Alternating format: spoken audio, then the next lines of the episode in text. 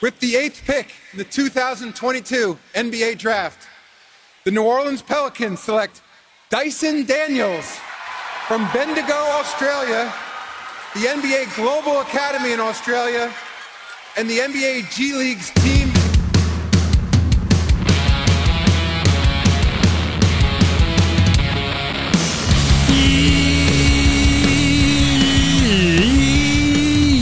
Yeah, NBA Australia. How are you going? How you going? It's NBA Australia. It's Friday. TGIF, am I right?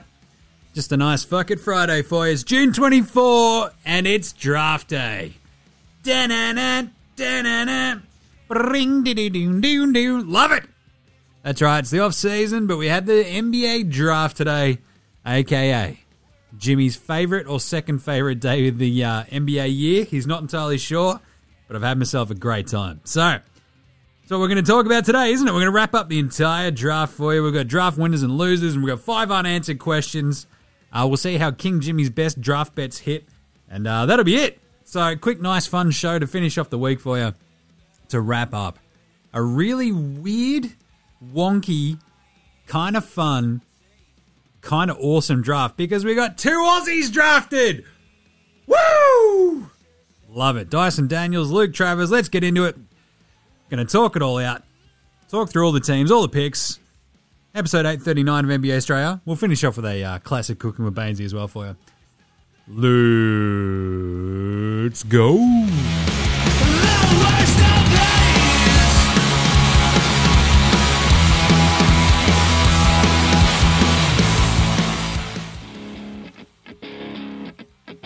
This is Joe Ingles, and you're listening to NBA Australia.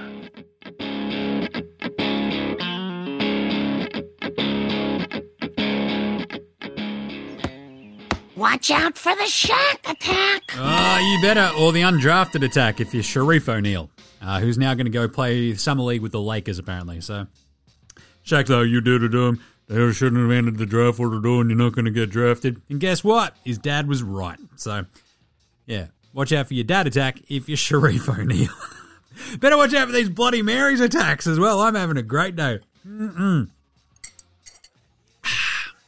Gonna finish up this bloody Espace. So you might have seen our streams uh, throughout the draft. That was great fun. I enjoyed jumping on, just hanging out during the uh, draft because, to be honest, the draft really is one of my favorite days in the NBA.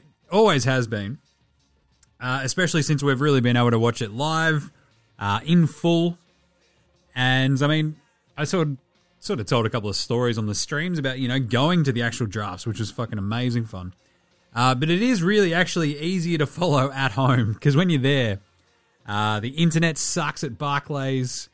The drafts and shit don't get, uh, the draft trades and everything don't get announced while you're sitting there, obviously, for the most part. So, due to it getting, you know, up on the stage in a specific hat, then it turns around like a day later, you're like, oh, fuck, that was completely wrong, and you had no idea. So, it's pretty cool. So, it was fun doing the live streams. Um, we'll continue doing those whenever we need to. Good stuff. Right, before we get into the draft wrap, let's get into uh, the way we start every show here in NBA Australia, the daily whip round. Bit of news, bit of chaos before the draft today with Kyrie and KD. It's a strange situation because it was just like a bit of a bummer.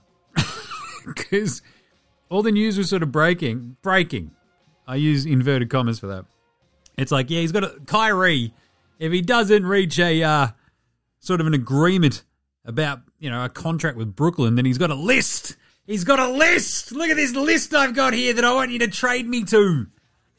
The Lakers, the Clippers, the Knicks, the Heat, the Mavs, and the Sixers. None of them can sign him. So I love it.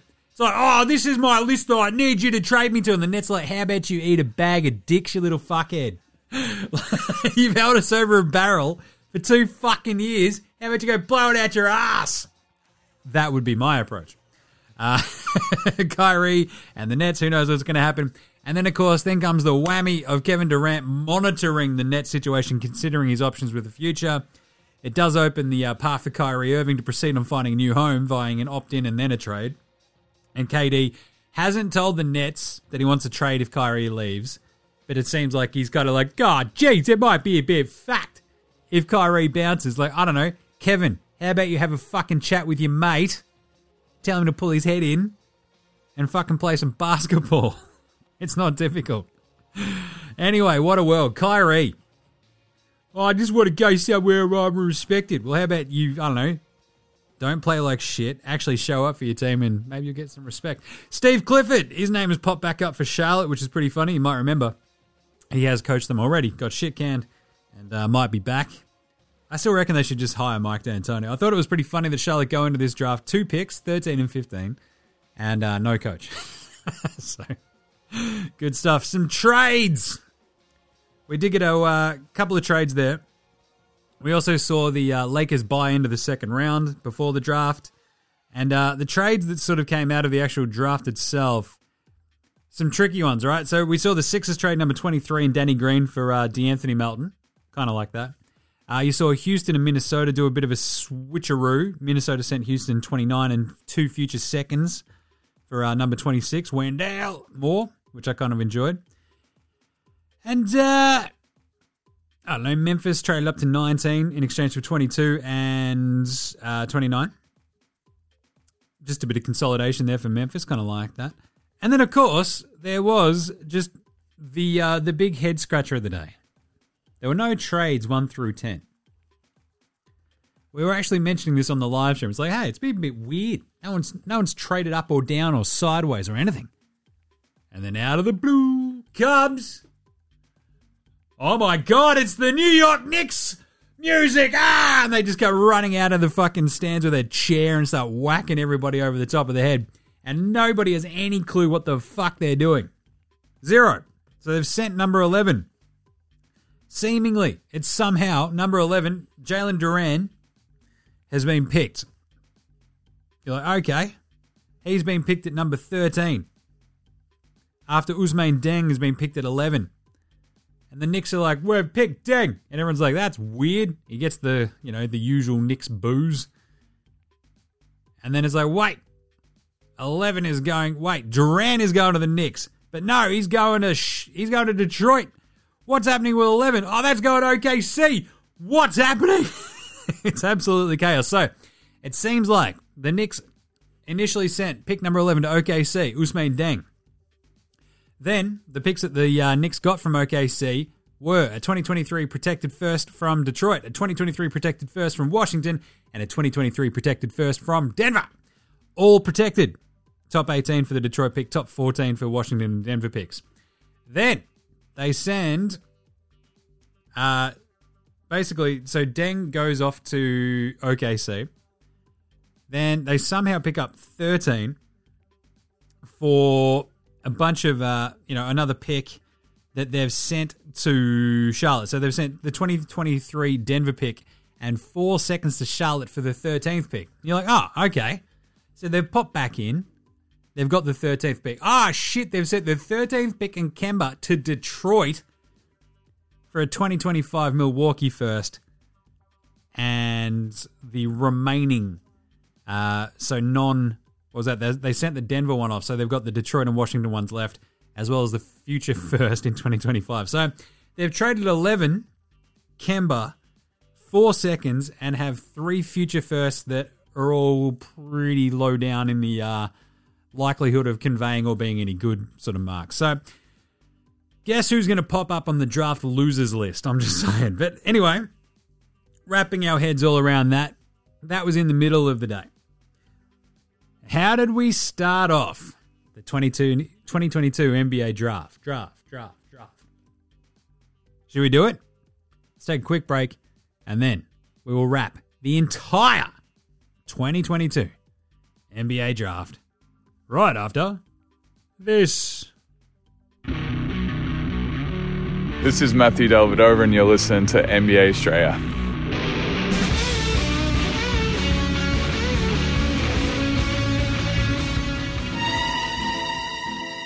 All right, let's do it. So, we head into this draft with, uh, as we talked about on yesterday's show, the betting odds, uh, which are always like a weird indicator, right? Because the odds have shortened dramatically for Paolo Banchero to go number one. Uh, he shortened substantially. And when that happens, you're like, oh shit, something's happened. Someone knows something. And lo and behold, the Orlando Magic on the clock. They take Paolo Banchero, number one. This is after literally months of Jabari Smith uh, talk of being number one and number one, two, three actually being tweeted out last night by Woj that Jabari, Chet, and Paolo was essentially where it was all going to go. And then, of course, an hour before the draft, Woj's like, oh, actually, looks like Paolo might be the pick. it's like, yeah, no shit, Woj. That's why the smart ones amongst us are going, hmm, it's probably worth a bit of a bit of Paolo money there to see how he goes. So Paolo goes to Orlando. Orlando get their sort of do everything potential superstar. A big wing, can put it on the floor, can shoot, can do a bit of everything. You kind of like it. Bit exciting. And then, I guess, you go, well, if Jabari doesn't go number one, he's, he's going to go number two. Nope. OKC get there, man. Chet Holmgren, aka the Skin Rat, aka stretched out Tyler Herro. Kind of love it because we all know that the fit for Chet in OKC is just mwah, kissing fingers emoji. You've got Josh Giddey, you've got the show ready Gilgeous-Alexander, you've got a bunch of wings. Off you go. Love Chet in OKC. He's got the sort of perfect game inside, outside, defensive sort of dude. Yes, he's skinny, but guess what? He's probably not going to be skinny his entire life. Just saying. He'll probably bulk up. and there's, oh, but he's a bit older than the other guys. Yeah. So, guess what? It means he'll be good. He'll be fine. Jabari Smith goes three to Houston. Uh, had a bit of a giggle about this because uh, Jabari Smith in Auburn they're like, oh, geez, he had a bit of a rough time sort of showcasing his skills because he had guards who never passed him the ball. And then the poor bugger lands in Houston with Jalen Green and the uh, soup thrower, the soup Nazi himself, KPJ. Uh, but Jabari, look, I think we are asked during the stream whether or not Jabari is likely to be a bust. And uh, my thought was like 100% no chance because he can shoot the fucking shit out of it. Not a great interior scorer, obviously. Defensively, though, his speed, his quickness, pretty gnarly. And his shooting stroke, though, is like almost that sort of slight guarantee that he won't be just in a, a huge bust. And the fact that he goes number three rather than number one, I mean, you can't really call a number three pick if he can just shoot the shit out of it for the rest of his career, like a bust bust. If he goes number one, the expectations are a little bit different. But Jabari, number three to Houston. Love it. Four, Sacramento. They take Keegan Murray. The forward out of Iowa is, ah, oh, he's just NBA ready. He's NBA ready. He was shit last year. Now he's really good. Off we go. He's also the most boring motherfucker out there. He's got just one of those, a really boring voice. And this is how I talk. That's how it goes. Uh, this is all the timbre I can imagine. Just how it goes. And you're like, well, great job, Sacramento. They've very clearly chosen that for somebody else, and they're going to try. Oh, no, Sacramento are going to keep him. Oh boy.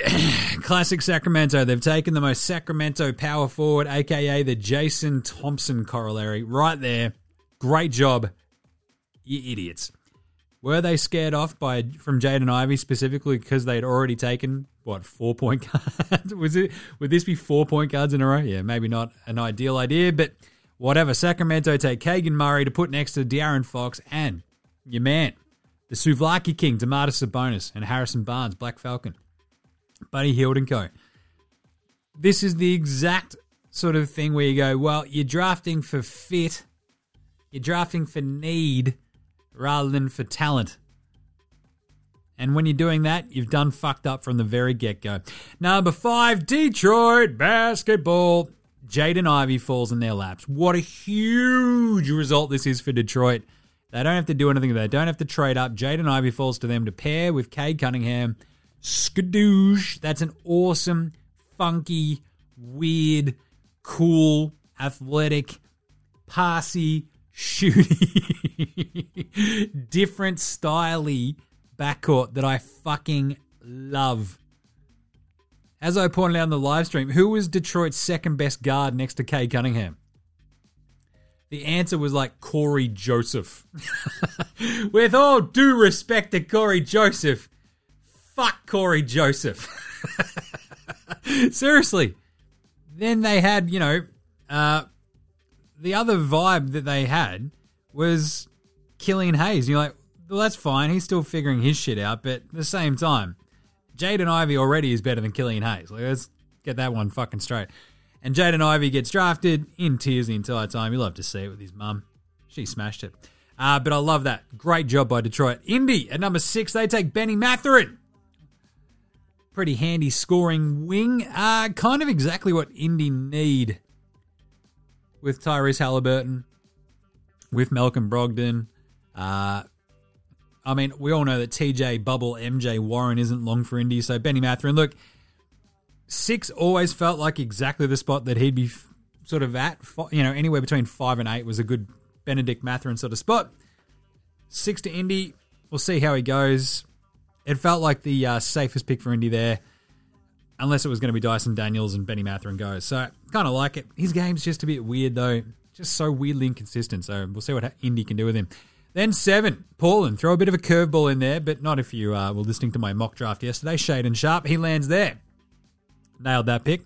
And uh, Shaedon Sharpe, the dude who didn't play last year, so there's not much tape on him, but incredible workouts. This is a swing for the fences kind of move by Portland. We all know that.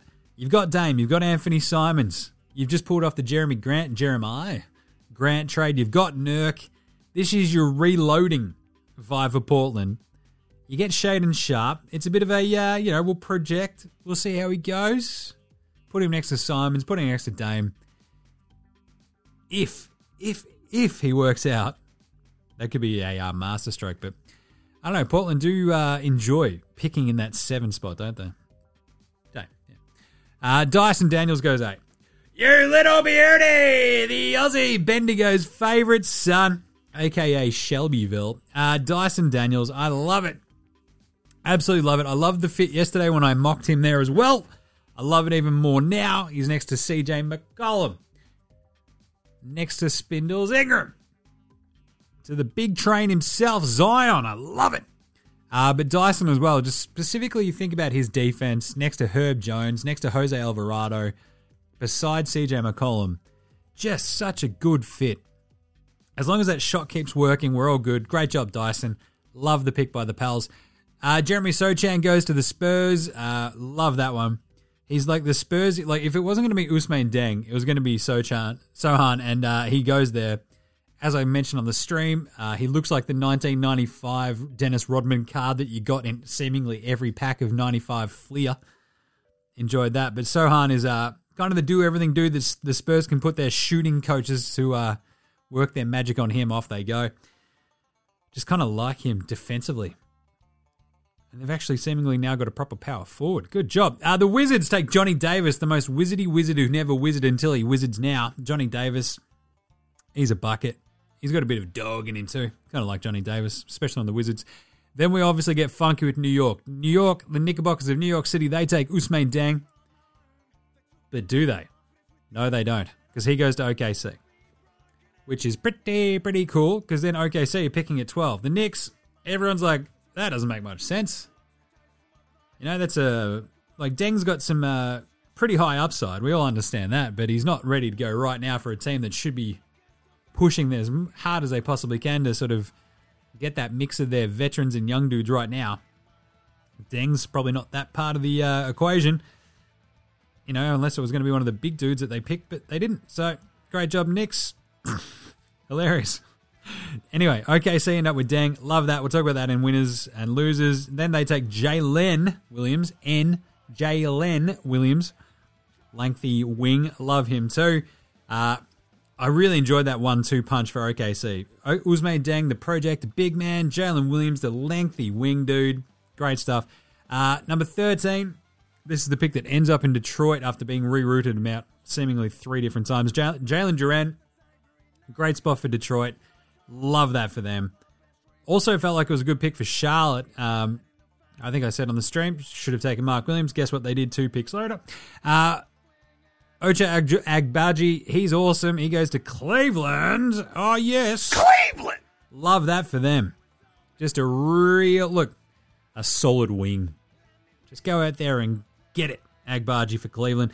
Mark Williams goes 15 to Charlotte. The big man out of Duke, just down the road. Off he goes. Stays in North Carolina. Uh, fills a need automatically and straight away for the Hornets. Atlanta take AJ Griffin. It's a wing that they desperately needed as well. A fun sort of big wing. Atlanta need a few more of those now. Uh, Tari Eason goes 17 to Houston. I actually had him 26 to Houston in yesterday's mock. Uh, didn't think someone would sort of jump on him that early, but Houston obviously liked him. Thought that was a good fit. Obviously, yesterday, boom, he goes 17. Sort of a big wing dude who can, uh, big forward who can sort of power through people. Doesn't have a giant amount of offensive touch, but he'll be right. Uh, Dalen Terry goes 18 to Chicago. There's a uh, dude who knits it all together for the Bulls. Big wing as well. Uh, he'll help them. Jake LaRavia goes to Memphis at 19. That was the originally the Minnesota pick. That's part of a trade. Jake LaRavia, look, Memphis, they've already got, I feel like, three dudes exactly like him, but why not add another one? Talent acquisition mode in it. Talent acquisition mode. Malachi Branham goes to the Spurs at 20. A great little, uh, well, not a little, but good shooting guard wing. Look, the Spurs sort of just need dudes who can get buckets as well. That isn't like, you know, Lonnie Walker, Devin Vassell as they sort of continue to develop. Malachi Branham does that. Christian Braun on Denver, 21. Sure. Fun pick. Walker Kessler goes 22 to Minnesota, the big man. Shot blocker. I think he's as old as Anthony Edwards, which is hilarious. Uh, David Roddy, Memphis. Uh, that's the 23 pick from Philly as part of the DeAnthony Melton trade. Uh, David Roddy, a bit of an interesting one because I feel like that was sort of the uh, one of the ones where you go like, eh, okay, well, David Roddy, that seems like an okay pick in a vacuum, uh, but ostensibly, if you're Memphis again, all right, it's a six-five sort of dude. He can do a bit of a, I don't know, he's like a sleeper. He might be fine. I guess. I don't know. It's a bit tricky. Bit tricky for me. Just know about the Roddy one. Marjon Beauchamp goes 24 to Milwaukee. That's great. He's in tears. He was in tears just getting introed. The poor bloke was almost quitting basketball like a year ago. Now he's the 24 pick. Uh, wildly athletic. He was a G League dude, G League Ignite teammate of our man Dyson Daniels. Great stuff, Marjon Beauchamp. Uh, fills a need already for Milwaukee. Just needs a, that little bit more athleticism. Got too many white guys. Uh, San Antonio, they take Blake Wesley, 25, 26. Wendell! More. That goes to Minnesota as that part of that Houston trade. Uh, really like that one from Minnesota. Nikola Jovic, hilarious. Miami. That's right. Miami took the dude named Nikola Jovic. Markieff Morris is going to bash him. Patrick Baldwin Jr. goes to Golden State at 20, 28. He was the much touted, highly touted uh, high school kid comes in, goes play, goes to play for his dad at Milwaukee, and uh, that went badly. He was not good, but now he gets to go to the Warriors. That's awesome. Ty Washington goes 29 to Houston. Love that for Houston. And Peyton Watson ends up 30 at Denver. Now in the second round, obviously the look, the second round was just a uh, topsy turvy, trady, outy, wild, wild display. Um, some ones that sort of stuck out. We'll go through it all. Andrew Nembhard goes to the Pacers at 31. 32, Caleb Houstan to Orlando. Toronto take Christian Koloko, 33, the big man from Arizona. Jalen Williams, another OKC pick there in number 34. Uh, the Lakers take Max Christie at 35. Everyone's losing their minds.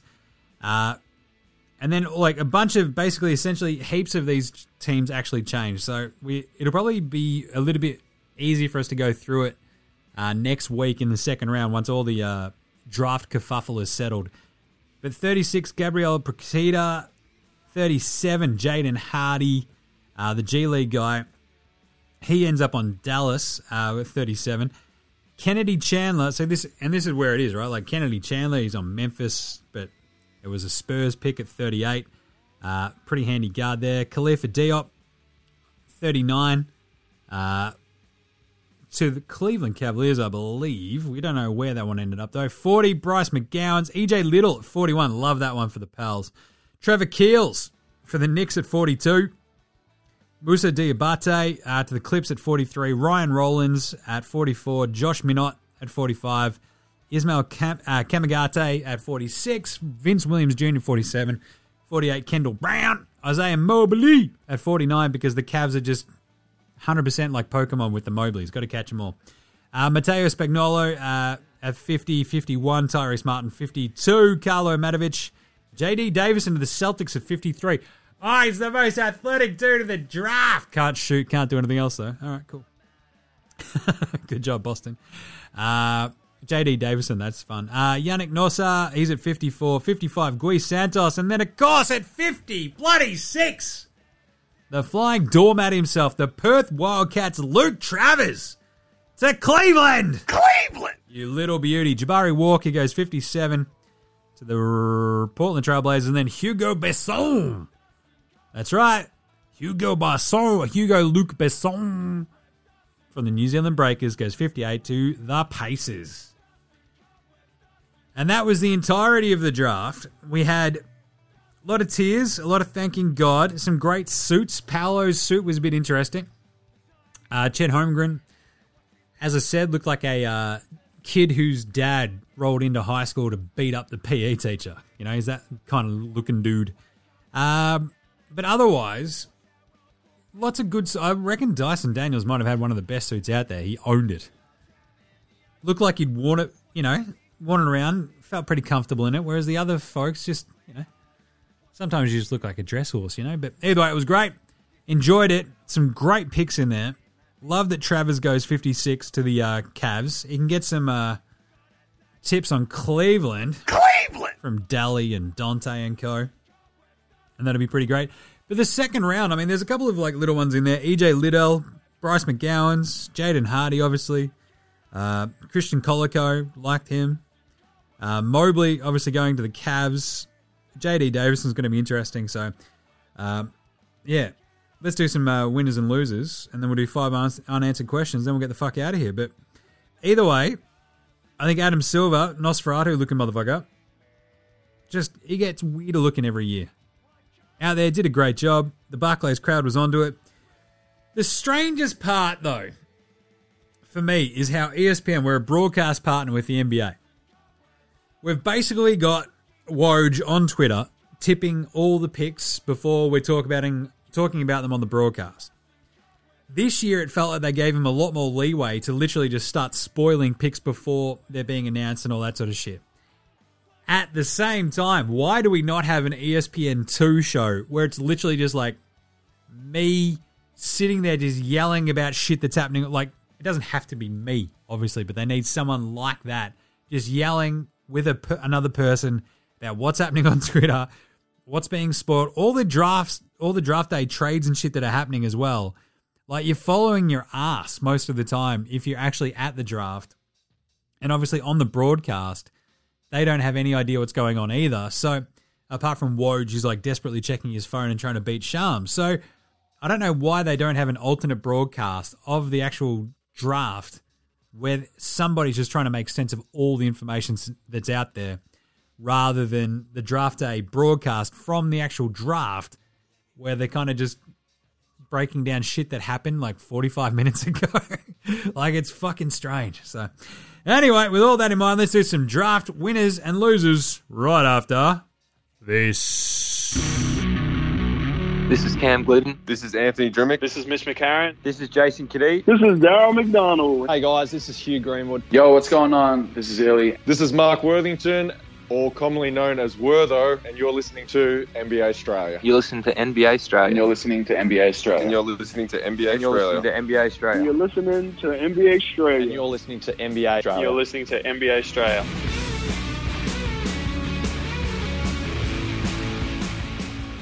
Oh my god. I won! I won! Ah!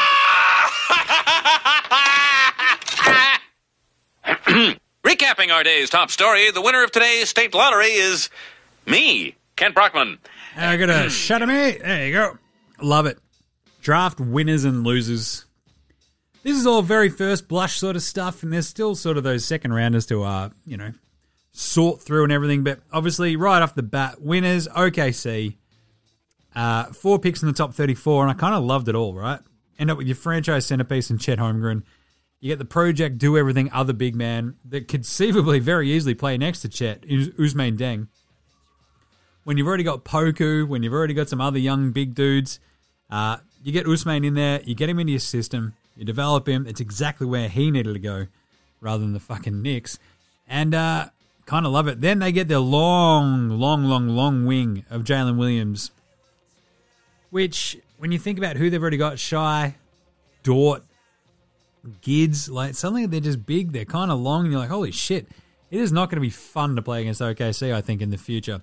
And uh, then they've got their other project big man in the other, Jalen Williams, who has some uh, sort of stash vibes about him. But I think the biggest thing for OKC to come out of this, they get Chet to put next to Shai, to put next to Gids, and away you go, right? They've got a foundation. And now with Dieng and Jalen Williams, with all the other first rounders coming their way in the future, like to get Jalen Williams, to get Dieng, they've also got other options in house already. And I love where their picks landed. I love who they got with them to get pick number two, pick number 11, and pick number 12, and sort of give up a bunch of those weird, fucky, protected 1 through 14, 1 through 18, 1 through 14 picks, just to end up with pick number 11 out of nowhere. That's pretty awesome. Like, those will eventually sort of, you know, kick off to New York or Detroit or whoever ends up with those picks, but OKC aren't going to kick themselves, so kind of handy. Kind of love it. Great stuff by OKC. Then the other really big winner for me, uh, two massive winners for me. OKC and Detroit. Detroit, whoa!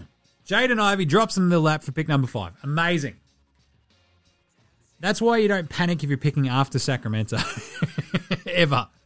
Never panic if you're picking after Sacramento because they will 100% do something fucking stupid like pick Keegan Murray over Jaden Ivey. And here we are. Then they snag number 13, Jalen Duren. What? For taking on Kemba Walker's salary and giving up that protected uh, Milwaukee first in 2025 that they got in the Jerami Grant trade. So literally, they turned Jerami Grant not into a late first rounder. They turned him into pick number 13 and Kemba Walker, who apparently they're going to buy out. But at the same time, to get pick number 13 and specifically Jalen Duren, just a big dude who can do a little bit of something, something on the inside. I absolutely fucking love it. It's so good. It feels like such a great sort of um I don't know, to put with put those guys with uh Cade Cunningham with Big Dick Bay, it just feels like you're building something there. You've already got Marvin Bagley as well. If you want to keep him, you've got Hamidou Diallo. But Cade, Jaden Ivey, Big Deke Bay, Beef Stew, Jalen Duren. Detroit have built something. I love it. They've done a great job in building it too. Filling in gaps. And just sort of putting together a really talented squad. But they've just got, uh, to use an AFL term, they've got a good spine there now. Jaden Ivey, Cade Cunningham, Big Deke Bay, and Jalen Duren. Great draft. Uh, Orlando and Houston. They're winners because both teams got dudes. You know? You can't say they're losers because Orlando got Paolo Banchero at number one. That's great. Paolo might be a superstar. This is kind of the weirdest part, though, of all of this. So, Paolo, Chet, Jabari, all three of them have crazy high upside. We know that but by no fucking means are any of them actually like guaranteed. Like legit superstars. Whereas Paolo in my brain has always been like the one guy who could very easily pop. More so than the other two. So for Orlando just to go fuck it we'll take him number 1 kind of smart. And for Houston just to get Jabari. In the end it feels like this one might work out. Like you do wonder about like what would the highest ceiling of a team with Paolo and Jalen Green have versus a team with Jalen Green and Jabari Smith. You know? And Jabari out there on the perimeter, mixing it up on defense next to Sengun, next to Jalen Green. Like, it works out no matter what. So, Houston at number three, they're always going to be fine. And they walk away, both of them, Orlando and Houston, as winners uh, because they don't have quite the depth of a uh, draft that OKC do. They don't stand out quite as just huge winners. But, I mean, Orlando might have gotten the superstar that just knits all their dudes together in Paolo. It feels like he might be that sort of guy. And Houston, Jabari might be just like a massive, massive star that they have next to Jalen Green, who who knows how much of a steep leap he can take next year. But they've got some uh, nice pieces. You're going to love it. San Antonio winners as well. They get Sochan. I love him. Uh, Malachi Branham, Blake Wesley filling in some gaps there in San Antonio, just adding the talent to that squad that already has like a fair amount of dudes on it. So just fingers crossed that uh, Rock'em Sock'em Block'em Jock'em Landale stays there. Sixers. Oh, but Jimmy, they traded the number 23. Daryl Morey just doesn't like drafting. True. But getting DeAnthony Melton for number 23 is fucking good. DeAnthony Melton's good. Every time he was given a chance when Dillon Brooks was out this year for Memphis, he fucking kicked ass. The thing is, like, I mean, yeah, you get an established wing shooter and a bit of a playmaker. He's pretty fun. Next to James Harden, awesome. At the same time, has that tendency to be just that little bit streaky, but shit, put him in a really good spot next to Embiid and Harden. I kind of love that fit. So, yeah, as streaky as he might be, maybe that's just because he's in Memphis and having to create a lot. So, anyway, Minnesota. Uh, this one was a weird one because I initially sort of went Minnesota. I feel good about that, and then you think about their draft and who they eventually ended up with, and you're like, hang on a second, who did they really get? Because they end up with Wendell Moore and Walker Kessler, and just like if you leave it at that, I'm feeling pretty good about it. You know, you're like, okay, you've done well. So the tricky part is, it's like, who else did they really get? Because it's sort of up and down with uh, all the actual picks and the drafts. So they went in with pick 19, 40, 48, and 50. And then I feel like they walk out with like, what, 22 and 29. They trade 29 for 26. So they end up with 22 and 26. It's nice. It's just a good win of a night, I think, for Minnesota. And I feel like they traded Bryce McGowens to Charlotte, which I don't know if I like that. But anyway, not a bad night for Minnesota. We'll talk about that probably next week. Who else had a really good one in terms of teams? I think uh, there was one more team that I liked their draft. Uh, didn't mind the Chicago pick of Dalen Terry, and I didn't mind the Bucks. So there's two more stand. That's right, there's two more standalone. So Dalen Terry at 18 feels good, and Marjon Beauchamp for the uh, Buckaroos feels pretty cool. Love that. Just feel, talk about filling needs with uh, some pretty good talent there. Minnesota. That's what they just sort of did as well, right? They filled in some of those gaps. But a couple more big winners for me. Niele Ivey. She was cool as fuck. Jaden Ivey was a mess. In tears, and she's just cool as a fucking cucumber. Your mum sitting there just going, it's all right. Yeah, I'm fucking stoked for him. This is great. He just got drafted. Yeah, he's crying. Yeah, he needs some tissues. He's overcome with emotion. He's a kid. And she's just cool as fuck shit. Loved it. And then the last two, the Pelicans. The Pelicans! Be a pelican, not a pelican. First, they get the vacuum Dyson Daniels, aka Crocodile DD, aka Dyson Air. Um, then they snagged EJ Liddell in the second round. Really, really like that. The Pals just adding talent to an already talented team. And of course, these last two ones, Dyson fucking Daniels is a uh, draft winner because he goes number eight. Great landing spot for him as well. No pressure, good environment to learn next to CJ. Combine that defense as well with Jose Alvarado, Herb Jones. That's horrifying if you're playing against the Pals. They're already good. You add Zion to that. You add Dyson Daniels to that. Watch the fuck out. He could be what, if he keeps working on his shot, he's got a legit chance to be a difference maker. And you do get the feeling that Dyson Daniels could be what they envisioned Lonzo would be for them, right? Big bodied guard who can play make, play some defense, and just fill in some gaps around Spindles, Ingram, and Zion, and away you go. So great job, Dyson Daniels. And the last one was obviously Luke Travers, the Wildcat, and the Cleveland Cavaliers. Cleveland! Because what a great little combo. A, Cleveland already get um, Agbaji, love him. And then they just go out and go get Luke Travers. What a bunch of legends. Great job. They also got the Mobleys. Got to catch them all. And also, that's just a smart, you know, bit of smart business in making sure that uh, you've got all the Mobleys and you've got Evan Mobley happy. But Luke Travers, it'd be pretty fun if they uh, kept him in Perth and uh, made him, what is it, the next stars? Can you make him a next star if you're Perth? Because he's been drafted by the NBA. He's like Diddy. That'd be awesome. Uh, but either way, I love it. I love that Luke has been picked up, put in the NBA system, at least here, and away we go. We did hear that he had some uh, pretty great workouts over there in the States, so great job by Luke Travers to get picked up by the Cavs. That's a huge win. It's a fucking huge win. All right, but with all that in mind, let's do some draft losers. We're not losers. No, you two are winners. Big winners. When I grow up, I want to marry a big winner like you guys. Shut up. Loser. Loser.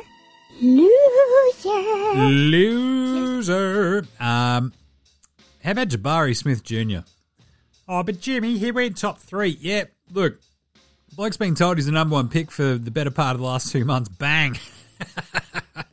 now he's in Houston with Jalen Green and the soup chucker. Nobody passing him the ball. He's wide open on the uh, on the three point line, just arms in the air, going, "Why is this prick never fucking passing me the ball?"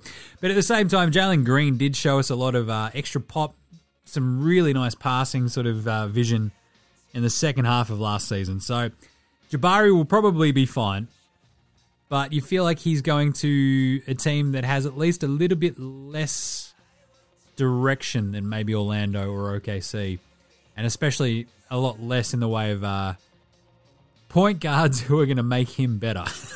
and it feels like that's the exact situation he was just in in Auburn. So a bit of a tough one for Jabari, but he'll be right, especially for a bloke who looks like a uh, make my own player and you do nothing to it.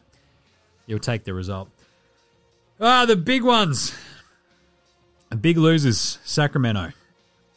Sacra fucking Mento. I mean, what was that? What was that? What the hell was that? They know they can trade down, right? there were so many teams absolutely champing at the bit to get that number four pick to go and take Jaden Ivey. And Sacramento just keep it and take fucking Keegan Murray. Look, Keegan Murray is fine. At the same time, you can probably get Keegan Murray at five or six, possibly seven. like, who knows how far he drops? I don't know. But you can probably test the waters there. This is such a kick in the dick for every remaining Kings fan, like all eight of them. Because Kang's gonna Kangs. But Jesus, Keegan Murray, in a vacuum, perfectly fine. And I'm sure he'll be serviceable next to the Souvlaki King and next to De'Aaron Fox. They'll make him better. He'll fill in some gaps. But at number four, it's like, what are you doing, Sacramento? Like, even the squid, he does a good, what are you doing? Because he's his mum's kid. What are you doing, Dad? It's like, yeah, yeah, well played. What am I doing? Anyway, Sacramento, huge loss. Don't like it. Hate it. Markieff Morris. Jimmy, how's he a draft loser? Well, he, his team, Miami, they picked Nikola Jovic.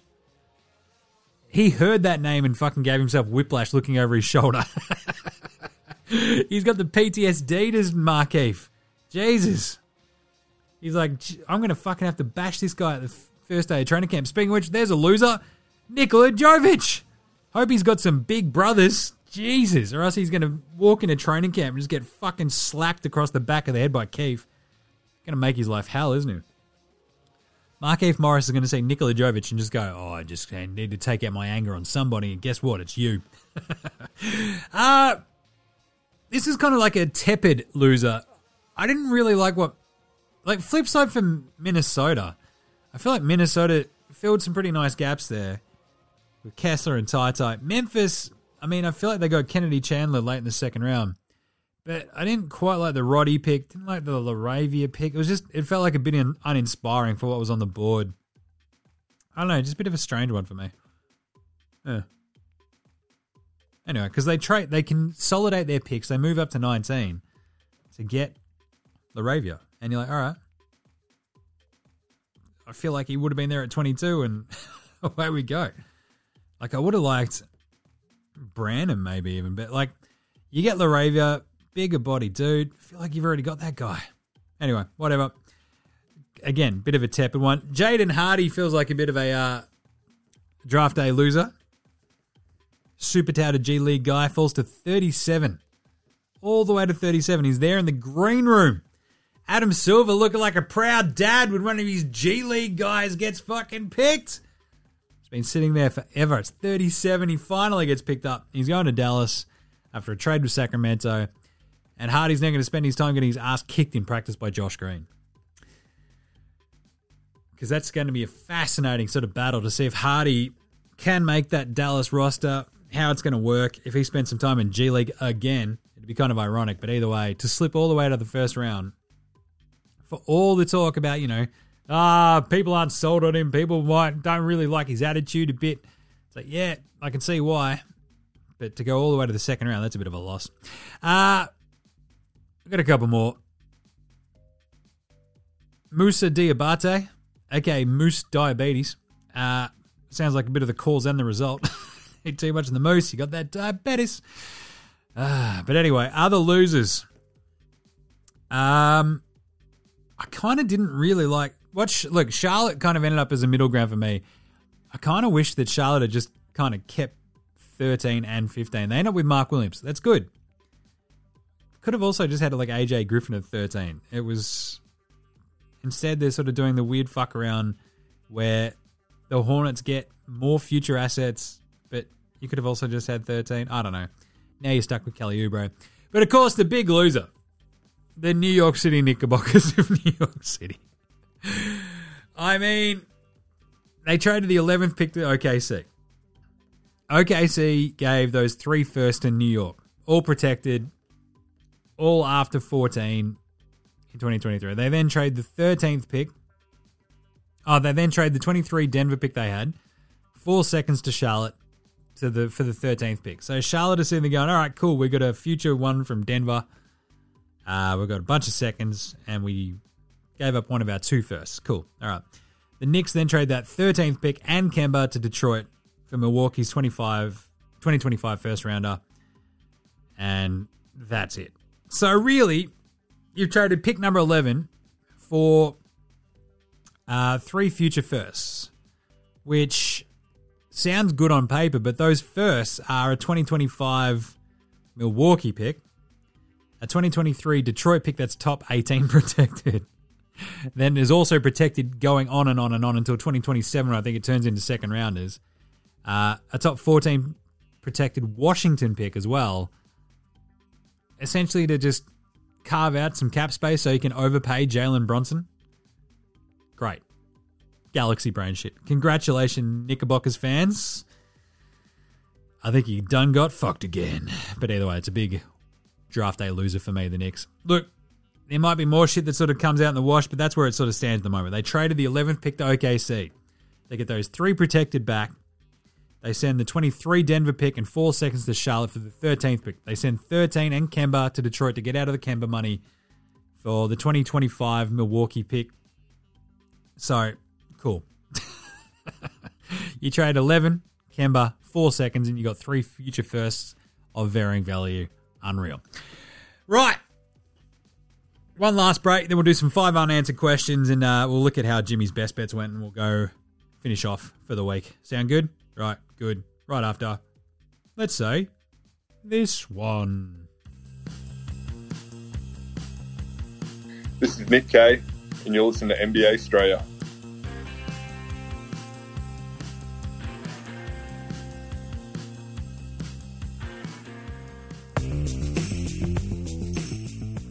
Right, let's do it. Five unanswered questions after all this. So we also yesterday we had the five interesting trades I want to see: Ayton to Atlanta, D'Lo to Atlanta, and then him shifted off to New York. Um, Gobert to Chicago, Kyrie to LA, Russell and KD to OKC. Um, OKC blow it up and send it all to Brooklyn. that obviously didn't happen.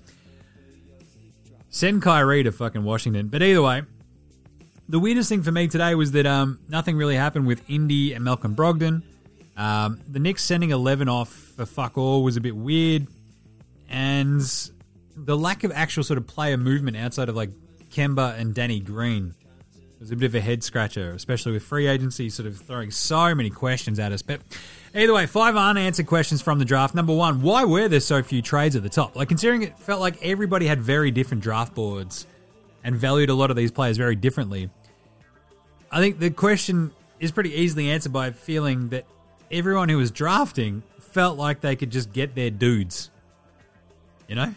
That's where Charlotte was sort of sitting pretty with 13 and 15. It's like, we'll be fine getting one of these two big dudes, whether it be Duren, whether it be Mark Williams, they up with Williams, uh, Dyson Daniels, like that entire mid lottery part, it just sort of flew by. Like Johnny Davis goes to Washington, etc. Like, yeah, we just got the guy that we kind of liked the most out of who was left.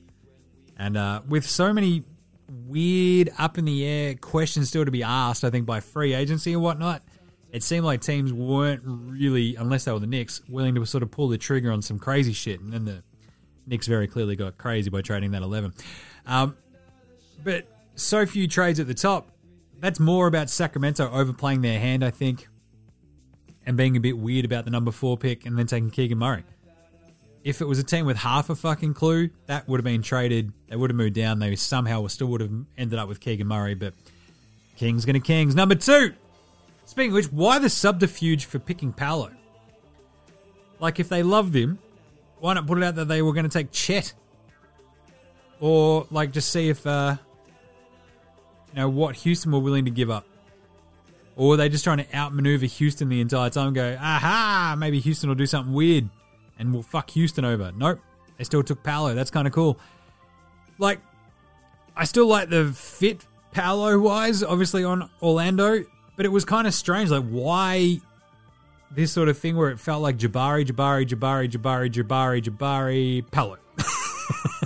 you know? Bit of a weird one. I kind of like it, but you know, well played, Orlando, I guess. Uh, number three, are the Spurs really going to keep all those young dudes? This was probably the biggest surprise to me that the Spurs then didn't trade like some of those later second, uh, those later first rounders for other stuff. So, but I guess they like their guys. I guess that's the answer to aspect of that question, but it was kind of weird.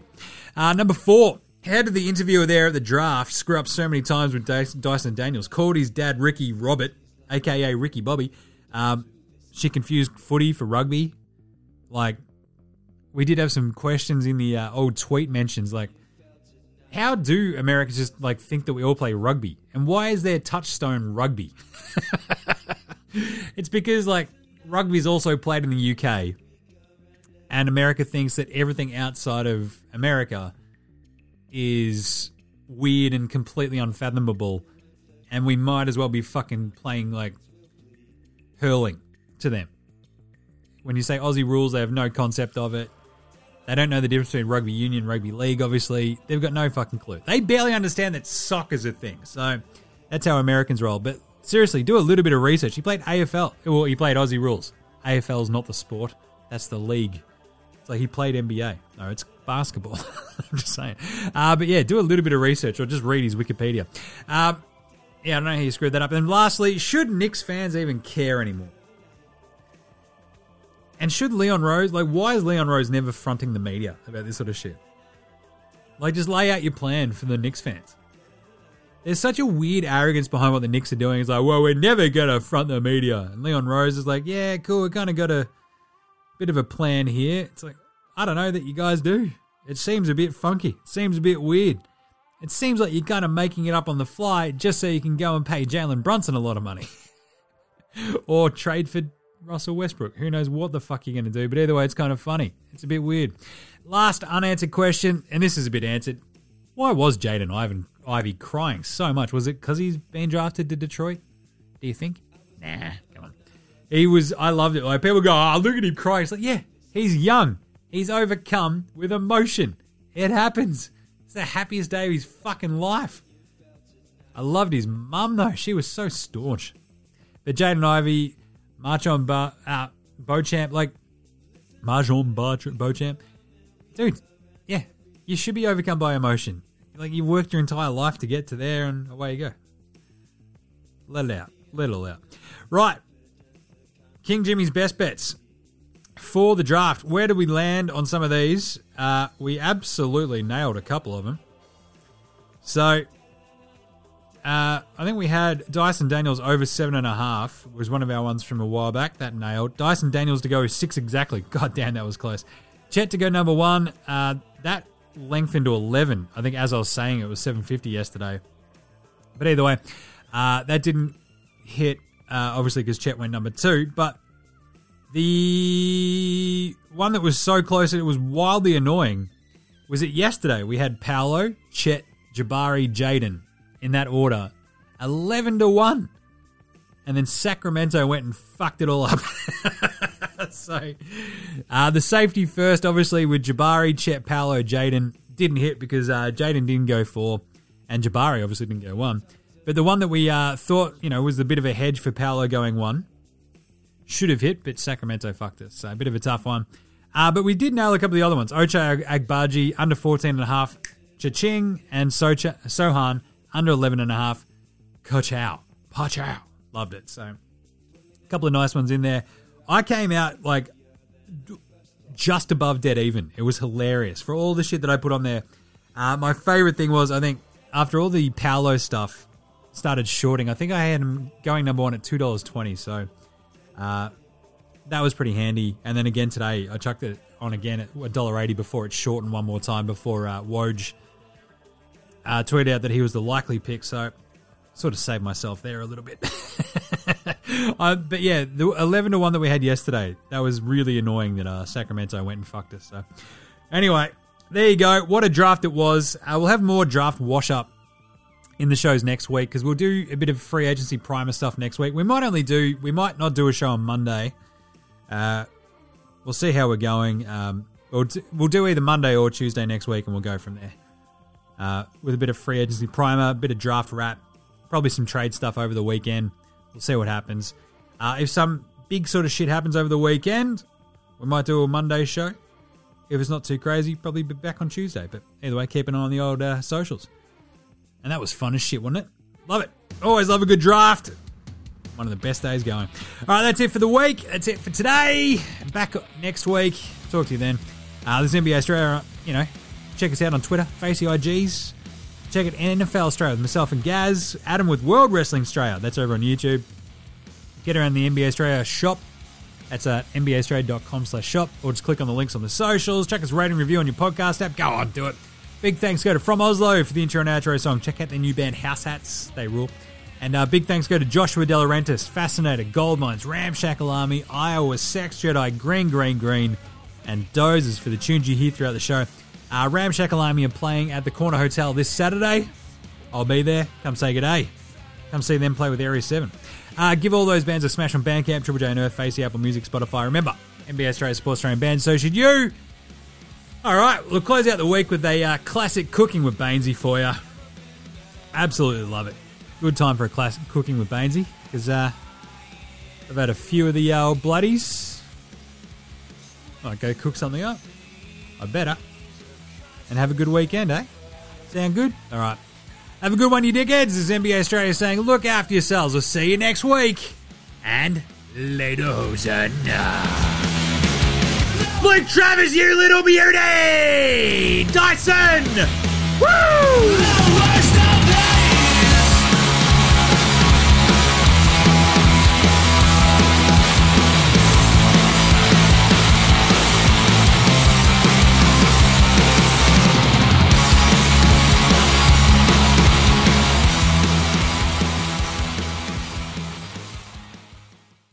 Cooking with Bainesy is filmed in front of a live studio audience. And now it's time for Cooking with Bainesy with your host, Aaron Bangers Baines.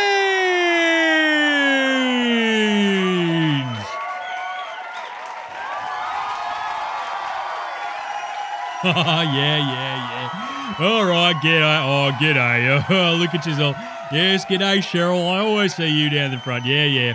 All right. Oh, come on, set. Yeah, settle down. Thanks very much. Yes, welcome to Cooking with Bainesy. I'm your host, Aaron Bangers Baines. And uh, look, on this here episode, we are gonna whip up one of my all-time absolute Aussie favorites. It's gonna blow your mind. You can have it whenever. It's an absolute bloody treat. It is the classic party pie. Yeah, that's right. We're going to cook up some party pies for you on this episode of Cooking with Bainesy. Now, I love me some party pies. They're easy as, mate. definitely helps keep up this physique, you know what I'm saying? I reckon I probably put away about 40 of these buggers per week, hey? Easy, easy, easy. All right, so, so, so. All right, you ready? So it's bloody simple, mate. Yes, all you gotta do is go down to your local soupy and just grab a box of party pies of whatever takes your fancy. Because look, now, I like the round ones, and you can get a pack of 24 of patties, but I do also like the 4 and 20 party pies, which come in those rectangles. They're a bit easier to eat because you can just grab the end and you're not going to burn your tongue. So, whatever you prefer, just don't fuck around with the party packs. The sausage rolls are absolutely bloody rubbish. So, now, it's bloody simple. Just uh, preheat your oven to 250 degrees or as hot as you bloody well want. Dump all 24 of your party pies. Don't screw around and only do 12 or half of them or whatever. Put all 24 out there because you're going to eat all of them. Trust me, you're going to eat all of them. When she's all heated up, your oven, put your tray in there. Just, I don't know, look at the back of the package. See that it says 30 minutes. Now, go crack a tin. Sit back. Hang out. Once they're done, grab them out. Load them up with a bit of tomato sauce. And Bob's your bloody uncle. That is awesome, isn't it? Just look at it now. Look, look, look, look. This is very important. Give them a second to cool down. You probably have to only bite like the edge of one of them to open it up to, just to see how hot it is. Because otherwise, you'll burn your bloody tongue because the insides of these buggers are like bloody molten lava, eh? So grab yourself another tin. Uh, wait for them to cool down just a little bit so they're not bloody molten lava. Then get your bloody munch on. Oh, oh there you go. Look, oh, look at this one. That's an absolute bloody ripper. The best bit is these are as good as anything for any occasion. You got mates coming around, party pies. Misses with some of her mates, party pies. Kid's birthday, party pies. Getting home shit faced after a night out of the Terps, party pies. Easy. They're just bloody delicious, mate. All right, look, I'm just going to munch in this, and I'll probably cook up enough of them for all of you. Look at this. Here we go. Oh, how easy is that? Love it. All right, so get into the party pies. And that's it for this week. How easy. All right, tune in next week for a new recipe, and we'll see you then on the next episode of Cooking with Bainesy.